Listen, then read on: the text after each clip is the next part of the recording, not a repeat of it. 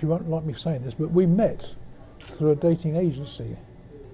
Um, it was called Dateline years ago. By the roaring fireside in a village pub in Sussex, Jerry, who served 14 years in the RAF, is having lunch with his Royal Air Forces Association Connections for Life volunteer, Lynn.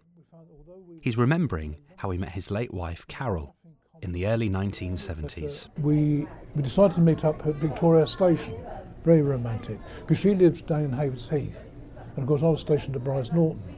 So we met under the clock tower of Victoria Station, very romantic.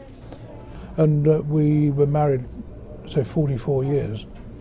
Just managed to make the, the, uh, the 40th anniversary, 44th anniversary before she was taken ill. The festive season is a particularly emotional time of year for him. At that time, they thought it was just liver cancer.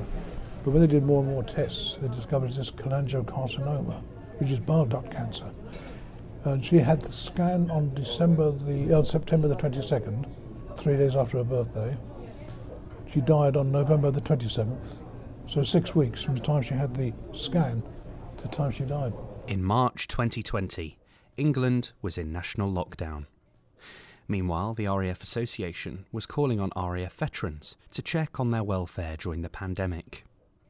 Jerry received one of more than 120,000 calls to members of the RAF community. It sounded to me like it was a good idea, and uh, I didn't know it was going to work out. Uh, but uh, got a phone call from Lynn, introduced herself over the phone, and we started chatting. And uh, when she found out I was learning the keyboard, and Lynn's an accomplished pianist, she was encouraging me. I don't read music, but I've got, as you know, I've got my own notation. So she'd say one week, "Have you learnt any new, new music this week?" Well, I've learnt uh, this. I'll give it a go. So over the phone, I'm playing it, and, and he's saying, "Oh yeah, yeah, I can, I recognise that."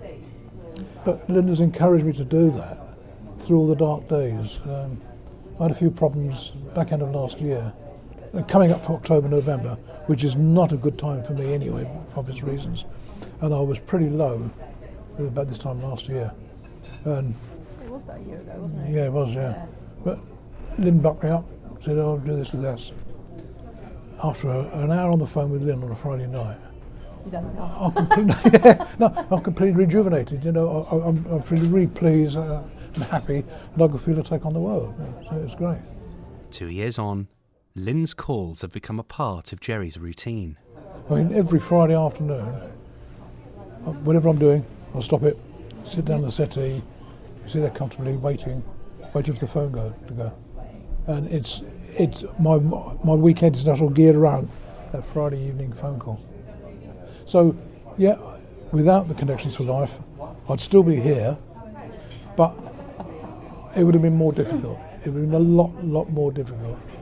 You can learn more about how the Royal Air Forces Association is trying to fight loneliness through our Connections for Life service by checking out connectionsforlife.rafa.org.uk.